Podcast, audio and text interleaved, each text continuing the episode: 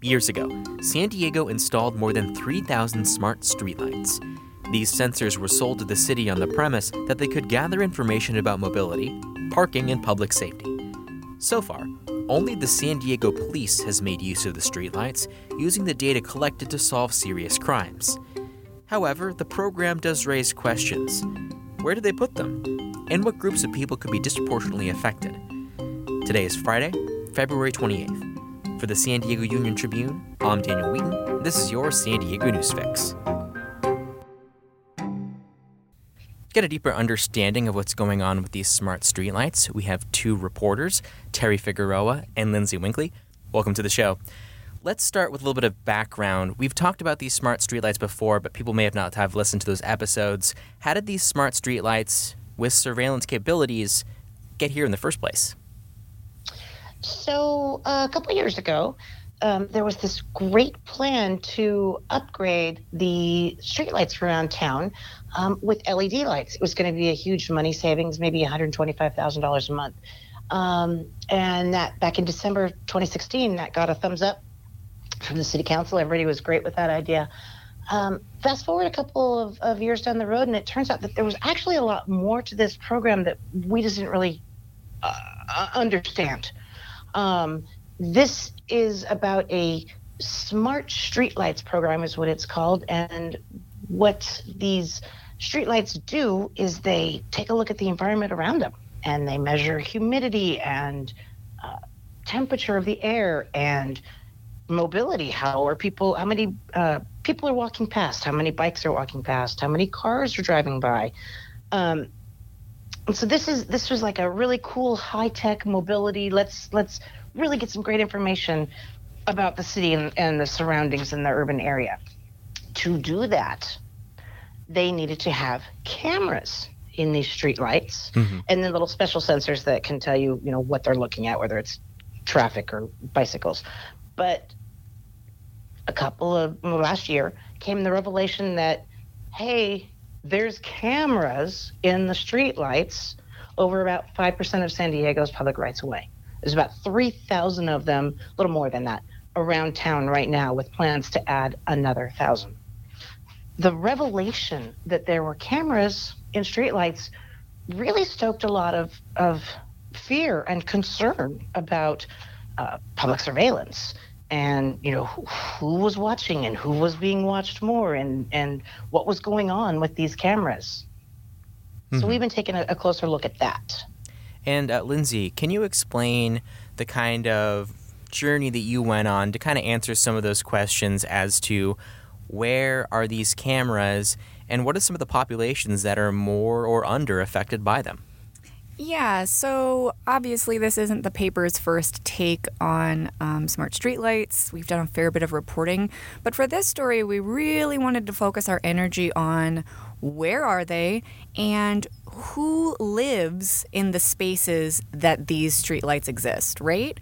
Um, so, what we did was we first had to figure out where they all were um, which was a bit of a challenge in and of itself. Um, so we, we we ended up figuring out where most of these streetlights are, um, and then we also wanted to take a look at um, uh, kind of a certain subset of streetlights, which is specifically the streetlights that had been accessed by police, mm-hmm. right? That um, because that's part of the reason why people have these kind of surveillance concerns. So we plotted all of those, and um, by plotting them, we were able to determine which um, census block group these streetlights landed in. And it's kind of a technical term, but essentially it just means a kind of little area within a city, usually several um, square blocks, um, to get a better sense of who lives there. Um, and so that's that's sort of what we what we did to to figure some of these findings out. Mm-hmm. And I guess the biggest question are there racial or socioeconomic groups that are more targeted than others? Targeted is not the word that I would use, but I will say bulk over like 30,000 foot finding here is that when you look at the streetlights spread across the city, Um, it's pretty well distributed, but there is a little bit of overrepresentation and underrepresentation. Specifically, um, the white population, white residents, are a little overrepresented um, in the areas where streetlights are across the city. Um, conversely, um, the Latino population are a little underrepresented um, in the communities where these streetlights are. However, interestingly, when you look at the streetlights that have been accessed by police, those neighborhoods, you don't find that. What you find is that black residents are overrepresented in those spaces, and Hispanics, who were kind of underrepresented to start with, are actually overrepresented now in the spaces where police are accessing cameras. The other thing we decided to take a look at was um, kind of a measure of um, economic activity. So we looked at household income, and what we found is surprisingly well distributed throughout the city between kind of these three um, economic divisions, right? So households that make less than thirty thousand dollars, households that make between thirty thousand and ninety nine thousand dollars, and anybody who makes hundred thousand dollars or more, well, any household. And well distributed when you look at all city streetlights, but when you look at the streetlights that are accessed by police, you see an overrepresentation of households that make less than thirty thousand dollars. It seems like all of that kind of jives with what we understand things that draw crime, be it low economic status, uh, you know, less access to services.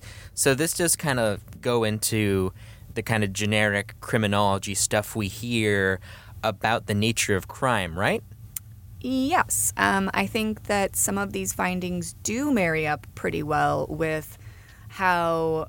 Um, how generally we have seen not just crime and victimization, but also um, uh, the effects of surveillance affect mm-hmm. um, different spaces. And I think, you know, in our story, you'll read kind of more in detail about this, but we did talk to um, an expert who wasn't really surprised at all by what we found and said that it, it's mirrored what we have seen um, in a lot of different spaces when we take a close look, kind of a granular demographic look, like we did, at um, places that um, are under surveillance to to a degree.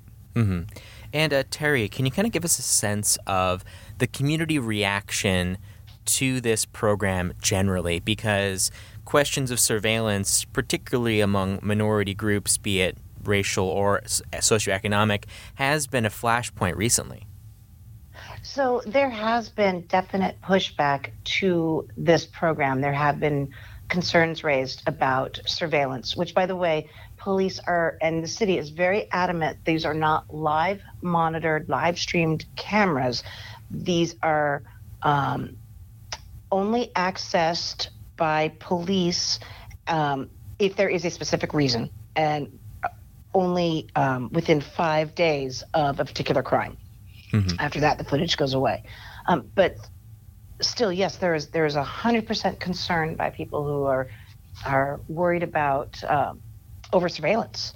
And you know are is there a disparity in where these cameras are? And and, and a lot of concern. So much so that there were more than 4000 uh, of these cameras planned for around the city. More than 3000 are in. That remaining 1000 was slated to be put in this year. But that's kind of been, you know, they hit the brakes on that. Mm-hmm. What they, what the city has done is, is a couple city council members actually asked for a moratorium on finishing the job, putting those final ones up. Um, and the city has acknowledged that, you know, gosh, we probably could have been a lot better in getting some community input in deciding where those cameras should have gone to begin with. And so they're trying to do that from this point going forward. Mm-hmm. And the bill of goods that San Diego was sold, that this information could be used for developing apps to tell you where to park, apps that tell you this is a place that's dangerous for cyclists, this is where all the cyclists go because it's safe. Is there any development towards that kind of thing, which kind of sounds like broad, generic 5G is going to save us all kind of talk? If those apps exist, um, the city is not aware of any, at least um, from those that, that I spoke to um, they certainly that data that they're collecting from all of these cameras, which basically the cameras um, have little magic nodes, and those nodes turn this the footage into data into hard numbers. Um, that those hard numbers, that metadata, is available to the public. So any app developer could come in and and maybe use that data to do that. The city's not aware of any that have been developed yet at this point. Yeah, but if I was a venture capitalist, that doesn't sound like the most exciting thing to develop. So I'm not really surprised those apps aren't quite there yet. Sorry, right. Um, I did want to. I did want to talk a little bit more about some of the other data that we kind of we got when we were making our requests. Um, you know, obviously, as Teri has said quite eloquently, these sensors do a lot. They have a lot of capability, um, and you know, those have kind of sparked a varying degree of interest. But I do think that um, it's pretty safe to say that kind of the police use of these cameras has um, generated a fair bit of inquiry. And so, one of the things that we were sort of interested in is um, let, let's just give people some information about why these things are being used. Like, what mm-hmm. are the cases and was it helpful? So, I really encourage listeners to go to our website because they can explore this really neat map that we put together that sort of shows you where all the streetlights are in the city, but then it also shows you where all the streetlights are that have been accessed by police. And if you kind of hover over those little dots, you'll be able to see what kind of criminal case the the uh, police were investigating when they decided to access those cameras, and whether or not the footage was helpful or not, um, because they've sort of self-audited um, to determine kind of you know how how lucrative are these is this capability um, for our investigators, um, and just to kind of give people an, a, like an overview, right? Um, it doesn't always help, right? I think nobody will yeah, be surprised by that. Um, it's unhelpful about 33% of the time. So, but 47% of the time it was deemed critical or helpful. so it, just some of that extra info is in there as well for people people. Yeah, I mean, for anything robotic, that's not bad, I guess. I think it's not bad. Um, I, and, and, just in case anybody else is curious, too, um, they are s- mostly investigating um, fairly serious incidents. Um, mm-hmm serious injury and fatal crashes, robberies, assaults with deadly weapons, homicides. Like those are the cases that dominate this list. Um, but there are some there are some strange ones too. Uh, there was an illegal dumping case that um, Teri and I asked some questions about, um, and a couple of other things. Um, and so I think going forward, um, it's going to be really important to kind of keep an eye on how this technology is being used. And one of the other things that that we looked at was um, we talked to the city about how they selected where these lights go. Mm. And it doesn't sound like there was any sort of um, software program that told them, you know, there's a lot of traffic here, so let's put lights here. It was more intuitive. It at this point, that's what it sounds like. And the vast majority of these lights are downtown. They are are heavily clustered downtown downtown because the city is trying to get information on mobility and there's so much denseness of mobility in downtown San Diego. And the other thing that I thought was kind of interesting, just as an, a side note, was that um, one factor that played into where these lights went is whether or not the infrastructure could could handle it, whether there was mm-hmm. enough voltage on a street light. That is why there are none of these lights in Balboa Park because the infrastructure wasn't there to handle what these these cameras needed. Yeah, it does seem like kind of with surveillance, it only works in places where we let it, in a sense. Yeah, exactly. I think that. Um, yeah, I think that there there were some surprises um, when when we went to kind of do this. That there was this vision, um, and then you kind of get down to brass tacks and you realize that you don't necessarily have the kind of capabilities that you thought you did. Mm-hmm. And uh, so, both of you, after many months and many stories about this uh, program, what is the the SDPD's official response as to why we have these tools? Yeah. Uh, well, I think that from the department's standpoint, um, the department essentially has said that they take this capability really seriously, um, and they are are really staying focused on the most impactful of crimes, things that could really um, um, could really affect public safety. And those are the things that they are using these cameras um, to um, to kind of uh, tackle, right? Mm-hmm. Um, regarding kind of the disparity that we found in our analysis, they responded to that as well, um, and essentially and essentially said that you know crime is not uniform throughout the city. Um, and it makes um, and, and that if you look kind of at a different metric um, in addition to kind of being overrepresented within areas that have streetlight cameras um, black population and the hispanic population is also overrepresented as victims of crime and so you have almost, you know, it, there from their standpoint, they said it makes sense that if we're using these cameras to solve violent crimes, we're going to we're going to come across the population of people that are most often victimized by those crimes. Mm-hmm. Yeah, it's kind of like crime and data it is what it is and we're just seeing the same thing just reflected through different lenses. Right and yeah and but i do think i mean just to kind of circle all the way back here um, one of the things that one expert that we um, spoke to said was that it's really important to take a look at these kinds of pieces of information.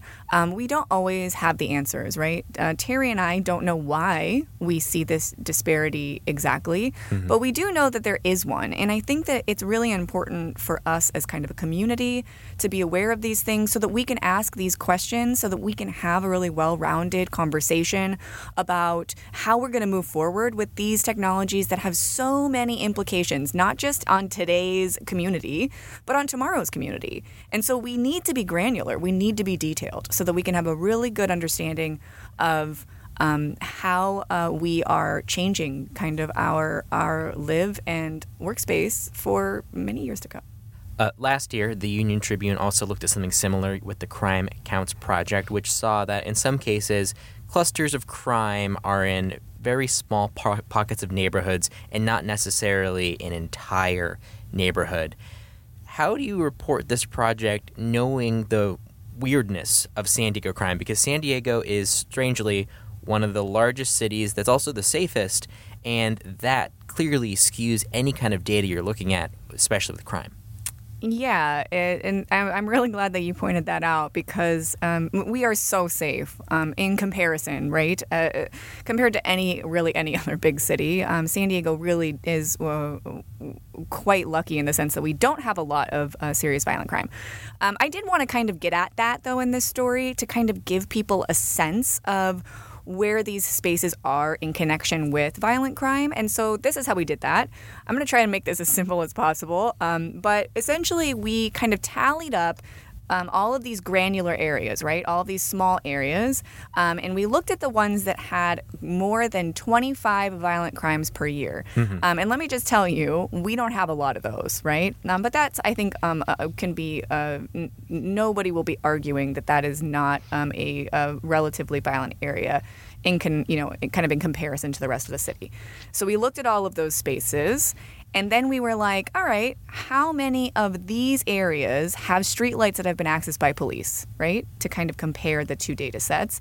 And we found, not startlingly, that 90% of those block groups, of the block groups that were the most violent, had streetlights that had been accessed by police. Sort of conversely, uh, because we're safe, we have a lot more block groups that have fewer crimes. Mm-hmm. And we found that streetlights um, that had been accessed by police, a much smaller percentage, like 11% of these. And so to me, that sort of signals that um, you, there is some overlap, right? Um, there are, you know, areas that have a lot of high crime. Um, are, are going to be accessed by police um, at a greater proportion than the census blocks that don't have as, as much crime. So. Mm-hmm. And uh, as this is going to be a continuing issue, are there any uh, public meetings or information that people can obtain in the coming months to kind of voice their opinions and ask local leaders, hey, we have this technology, what else are you guys going to do with it?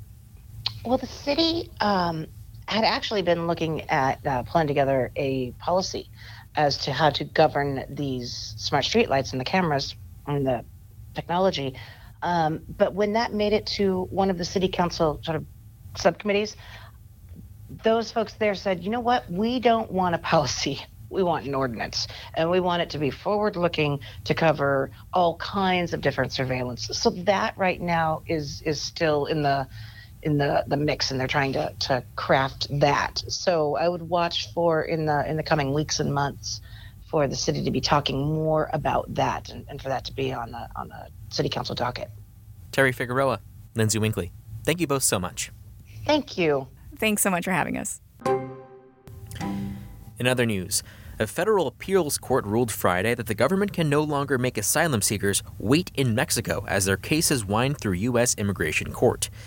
The court also dealt another blow to the Trump administration's immigration policies by saying the U.S. can't deny asylum to anyone who entered the U.S. illegally from Mexico. The twin setbacks for the Trump administration may prove temporary if it appeals to the U.S. Supreme Court, which has consistently sided with President Trump on immigration and border security policies. Thanks for listening to the San Diego News Fix, which goes live weekday evenings. This podcast is produced by myself, and editing help this week came from managing editor Lora Cicalo, digital creative director Beto Alvarez, and business editor Diana McCabe. If you enjoy this podcast, please rate and review us on your favorite podcast app and support our journalism by signing up for our print and digital products at uniontrib.com slash subscribe. Until next time.